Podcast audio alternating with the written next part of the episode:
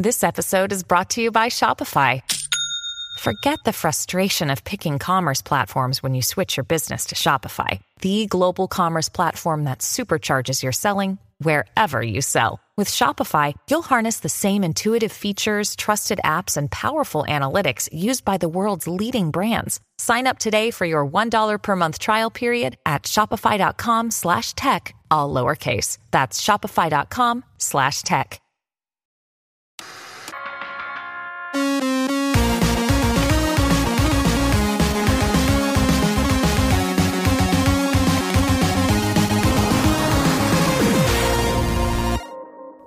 Hey, everybody, welcome to this week's podcast. There's no special announcements or anything, so I'm just going to jump right into it.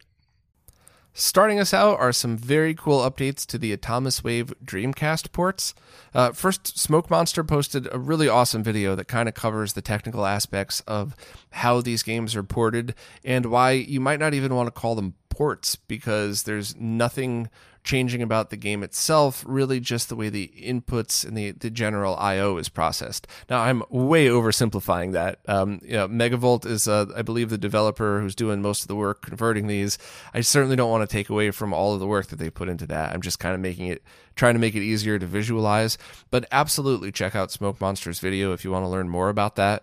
Um, and also, Ray Commend just posted a video as well that not only talks a little bit about the same stuff, but shows game footage of a ton of the games that were released including Dolphin Blue, which is, I think, the game that most people were really looking forward to playing on a home console because it didn't ever have any kind of home port before.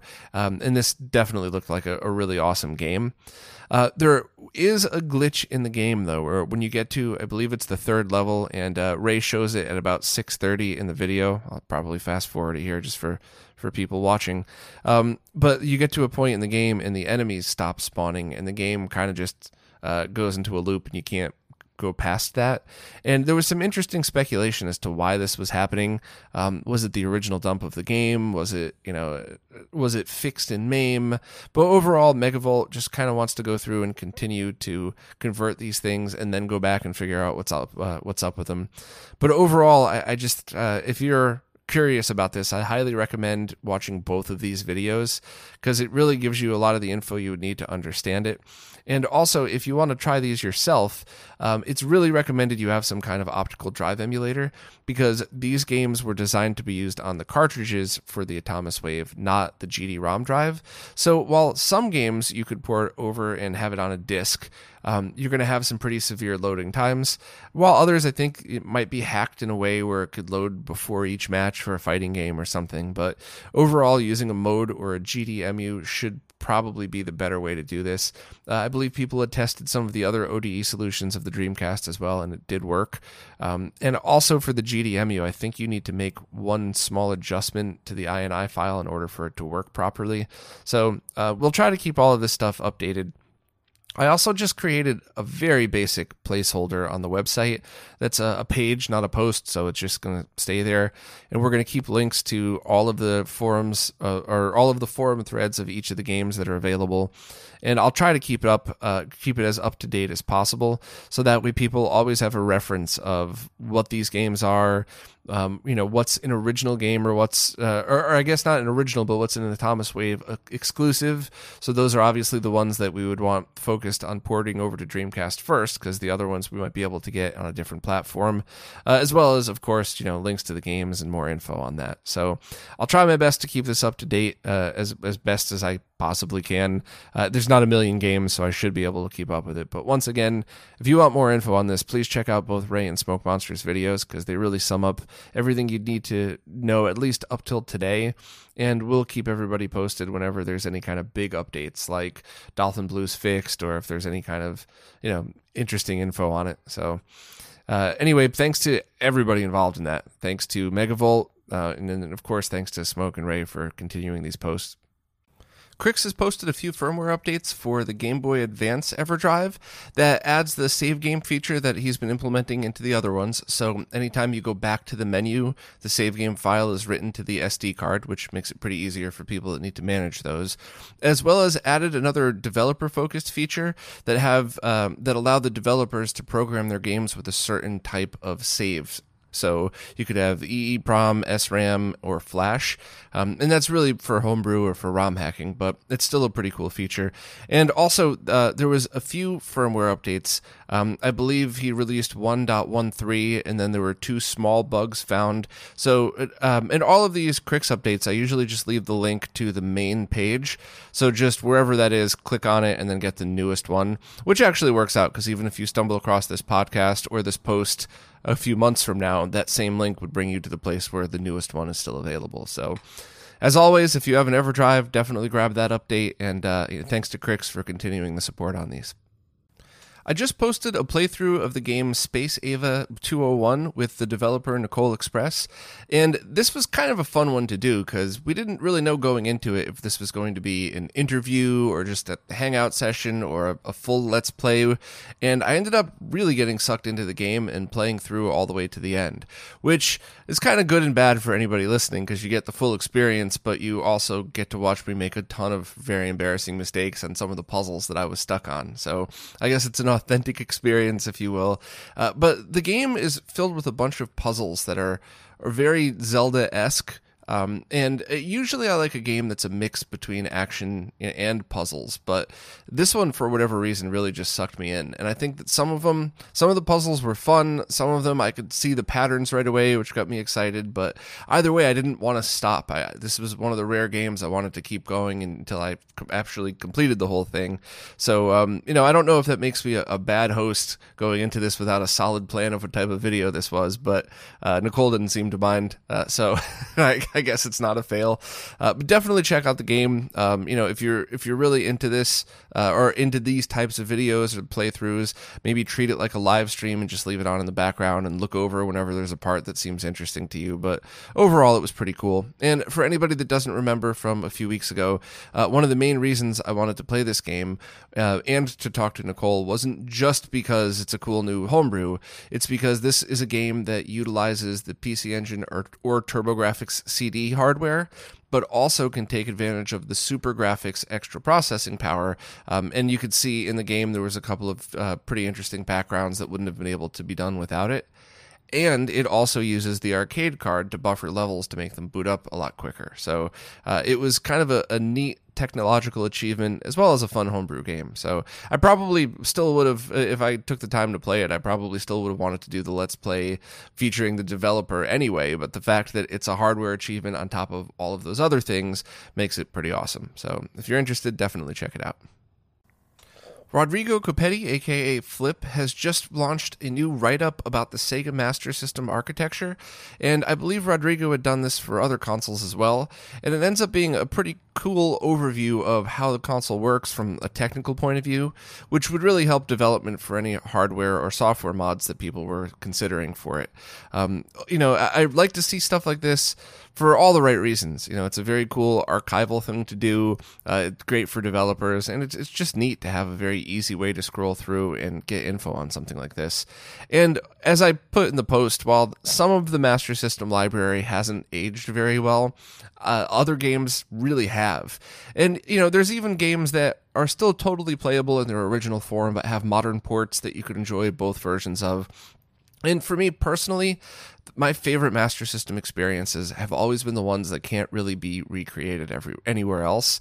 Um, I always talk about Missile Missile Defense 3D, you know, a 3D game that you shoot 3D 8-bit missiles with a light gun. I mean, it's just it's both cheesy and neat at the same time, and it's also cool because the game ramps up its difficulty immediately. So you don't have to play it for 20 minutes to get to the hard part. Pretty much as soon as you get to like level 3, it starts to get challenging. So it's a game you could jump into and enjoy. Uh, I've yet to try Outrun 3D with the um, with the spinner controller. I think that would be really neat as well. Uh, but you know, it's the 3D games, the light gun games, um, you know, FM sound. Sometimes those games have really cool uh, audio to them. Others not so much. But uh, either way, I, I do think the Master System is a pretty unique console and one that certainly deserves the attention that that Rodrigo gave it in this. So uh, if you're into this stuff at all, definitely check it out. And thanks to Rodrigo for doing all of these write ups for the different consoles.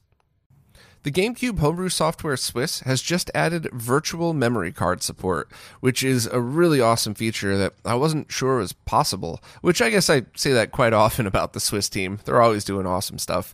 Um, now, it's a brand new feature, so uh, it's still, I don't want to say buggy, but there's still some caveats to it, which should be smoothed out in any future updates. Um, but I'll kind of go through how it works. At the moment, virtual memory cards uh, are only supported when you're using original or the GC loader, and it saves these memory cards onto an SD, which is either accessed with any of the memory card to SD adapters that you could find pretty cheap, or the SD to SP2, which plugs into the bottom. Um, each region has uh, creates its own virtual memory card, so playing games from different regions shouldn't be an issue. And at the moment, there's the ability to copy from original, um, uh, original official GameCube memory cards onto this virtual memory card. Um, some of the issues are that you can't boot a game from SD and have a virtual memory card at the same time, although they seem to be working on that. Um, and also, there's some other strange glitches like um, when if you plug in a Wavebird receiver while a game is running, it'll crash your GameCube. Uh, you can't at the moment do disk read speed emulation and memory card emulation, which at the moment only affects Tales of Symphonia, um, Symphonia, Symphonia. I'm probably not pronouncing that right. Um, and so there's basically you know, it's exactly as you would expect for some pretty awesome feature like this when it's first released. Uh, it's something where if you're using a GC loader, you might as well just use this now because now you have your the ability to back up all of your uh, save games to this virtual memory, and you don't have to worry about it. Uh, if you're running games from an SD, you'll have to wait till a future update, but not a big deal. And just a, a little aside, at the moment, there's still no ability to write to the GC loader. So um, that's why you'll always kind of need some kind of SD adapter to save settings in Swiss for virtual memory cards and anything else. And, you know, SD readers and the SD to SP2 are super, super cheap. So if you really, you know, if the GameCube's your favorite console, you should probably own one of those no matter what you use to boot your discs, including original discs. So overall, this just seems like a really incredible incredible feature that uh, you know, and it seems like there's potential to iron a lot of this stuff out. So as always, thank you so much to everybody that contributes to Swiss, um, and you know, especially Extrems and emu_kidid, and you know, just for adding all of these awesome features that that really help everybody that owns a GameCube and wants to use these extra tools. Todd from Todd's Nerd Cave just designed a 40 millimeter fan bracket for the GameCube, and a little backstory on this. So, obviously, fans are moving parts and will eventually die, so very often people want to replace the fans in their consoles, which require them. And there's already a 50 millimeter print that Greg from Laser Bear had designed that will work fine, but it's kind of hard to find a good replacement 50 millimeter fan. And in fact, the one that Todd did try out originally ended up dying on him and just a few hours. So Todd took uh, took Greg's design and then just kind of modified that in order for it to use a 40 millimeter fan, which you can get um, the Noctua brand, which is known to be very good, a little expensive but quiet and very high quality. And in his testing, it seemed to perform just as well as a cheaper 50 millimeter fan. Um, and you know, uh, the quality of the fan and the airflow really means a lot more than just the size in a scenario like this. You know, I know I'm being a little bit. Um, just glossing over the details here, but getting good airflow in many cases is more important than than how much air is flown through as long as it's continuous and it doesn't allow the heat to build up inside. So, if you are looking for a good replacement fan for your GameCube and you're a fan of the Noctua stuff, definitely check this out. Um, you could download it and print it yourself right from Thingiverse, uh, and I'm sure other stores will probably be carrying this at some point. So, thanks very much to Todd to um, for donating this design for everybody. And the GameCube is the only console I think I have that I haven't swapped the fan out yet. So I really got to probably get this one just because I've had really good luck with Noctua fans in the past. They're very quiet and I've never had one die. I think the oldest one I have is probably two years old, which is too new for a fan to die anyway, but still. Uh, so thanks very much to Todd for doing this. And if you have a GameCube and want to replace your fan, maybe just check out the post as a whole and see what's the best option for you. Mobius Tech has just open sourced the CDI RGB project that he had completed recently, and these are RGB mod boards for any of the top loading CDIs, or specifically any CDI that uses the Brooktree chip. So there might be a, an odd revision here or there that could also use it. And these boards were pretty unique because they were designed specifically for the CDI signal. So the brightness and video levels should be spot on, as opposed to previously people were using generic boards uh, and kind of modifying them to fit, which did work and it was safe to do. But you do get a bit of a quality bump. And with these, it pulls sync from the main chip rather than composite video. So it's totally safe to use composite video and RGB at the same time which actually works out really well for streamers. That way you could just game on a CRT and then, you know, in basic composite video and stream RGB, or there's probably a million reasons why that would be a good thing to do. Um, now, it looks like Retro Gamer Stuff has already picked up the project and plans on selling them. And this is great because this is also the store that sells the 3DO RGB boards um, that uh, Dan Citrus 3000 PSI has recently open sourced. So it's cool that there's a store that's paying attention to the more obscure consoles. And while these certainly won't you know sell a million boards uh, any cdi fan that's looking to get better quality out of it would certainly appreciate it especially because the top loading cdis don't offer s video only composite. So unlike the front loaders you can't there is no other quality option available. You would really need this if you wanted to get the best quality from the CDI. And also, just on a personal level, I absolutely love and appreciate when developers do exactly this. Um, both Mobius with the CDI and Dan with the 3DO. You know, you you do all of this development, and you always end up spending a ton of money on on prototype boards and new equipment you might need to test and what you think might be a cheap project never actually is. Uh, so it's good that they're able to make their money back by selling a few, but then you have to make that decision of, you know, I have a, a whole line of products um, do I have time to support one more of these things? And very often in the past, people say no, and then the project just kind of disappears. And I think in the retro gaming world, there's a bunch of projects people want that have always wanted that were impossible to get at first, and then after that, stopped being made. So it's really awesome to see developers go, you know what, I don't have time to continue to make these, so I'm just going to release the files to the public, let everybody else do what they wish with it, uh, and kind of go from there. So I think that's really incredible as consumers, we just have to realize that now that this product's open sourced, get it from a reputable seller. So if there's an eBay seller with zero feedback that that's now selling a thousand of these, they probably had them made in some cheap warehouse. They're probably not made correctly and with some cheap components. You might want to skip those and go to the stores that actually know what they're doing, like Retro Gamer stuff. So, thanks to everybody involved in this. And I really do plan on doing that CDI stream at some point. Uh, I just want to make sure I get all the equipment done and tested because I don't want to have any other streams where halfway through I realize I didn't test something and uh, things get weird, like with that last Dreamcast stream. I'm still embarrassed about that. I should have checked all of that stuff. No excuse for it. So I uh, I won't. I will not have an improper Thunder in Paradise experience. so I'll keep everybody posted on that. I just posted a video testing a brand new LG CX series OLED TV, and this was really just meant as a very quick lag test and OSSC test video, as well as kind of a general overview of what to do when you get a brand new TV. Because while each TV has its own nuances and its own things that are, are both good and bad, um, the general rule of put your TV in game mode and turn off all extra processing whatsoever still stands. Maybe someday it'll change, but I would still recommend that for every single TV out there. And then after that, kind of look up if there's any features that you might want to try toggling back on here or there.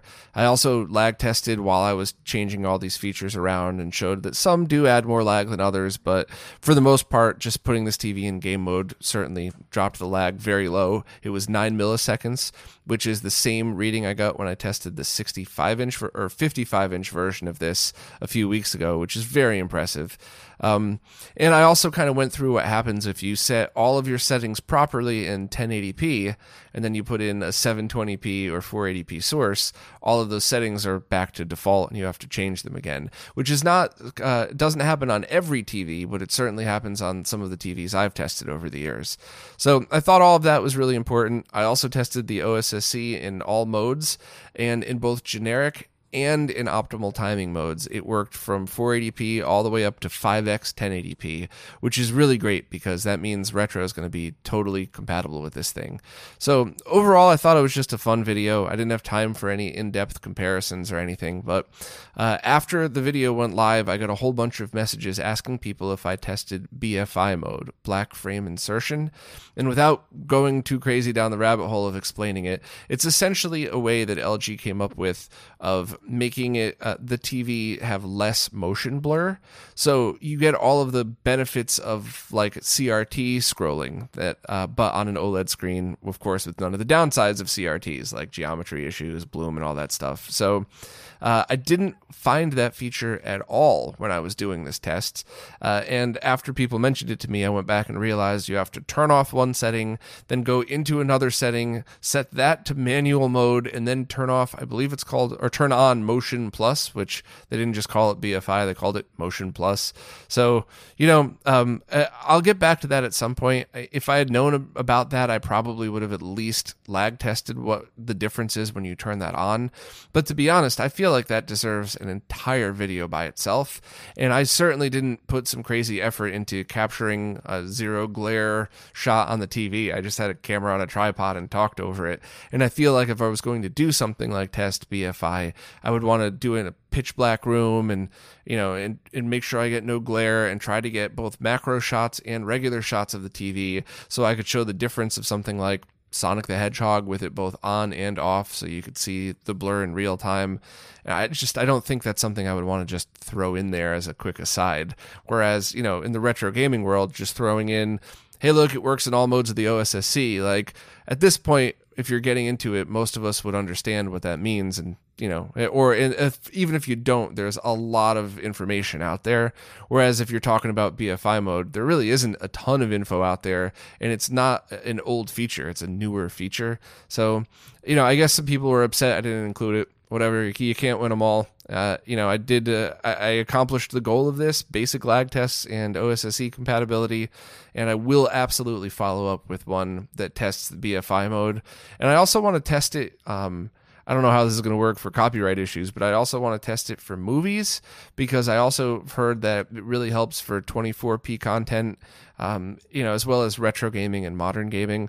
So it might not be a long video. It might end up just being a five minute video with some basic footage and a quick lag test of BFI mode but just because it's not a long video don't mean doesn't mean it won't take a tremendous amount of time to set up and record which is unfortunately the case with a lot of my videos. You know some of them might be eight minutes long but it might take 40 hours to get there.